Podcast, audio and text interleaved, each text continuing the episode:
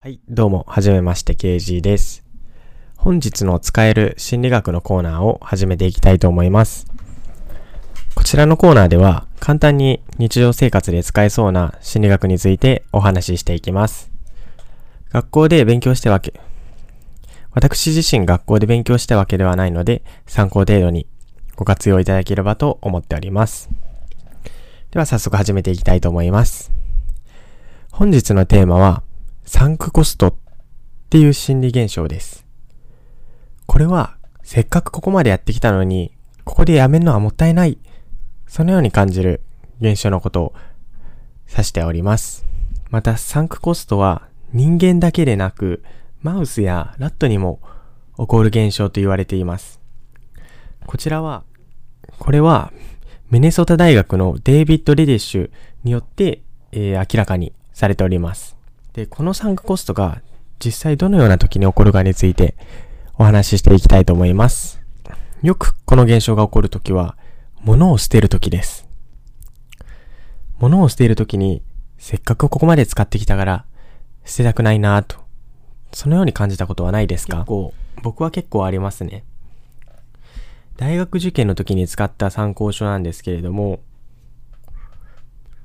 また勉強するだろうと思って残しておいたんですよね。ですけれども結局捨てたのは大学4回になってからで、もちろんその参考書は1回も使わなかったです。で、あとはあのー、ギャンブルで負けた時に、あと1000円だけっていう感じてしまう現象もあると思うんですけれども、それもまさしくサンクコストです。もうギャンブルには気をつけてください。で、このサンクコストに至った時の対策なんですけれども、それはゼロベースで考えることです。例えば、私の経験の場合ですと、え本当に大学になってからこれは必要なのか、大学では新しい教科書を買うんではないかと、そういった風に考えて、過去のことはしっかりと忘れた上で、え参考書についてどのようにするか、そのように考えとけば、もう少しいい判断をできたんではないかとは思っております。はい、難しいですよね。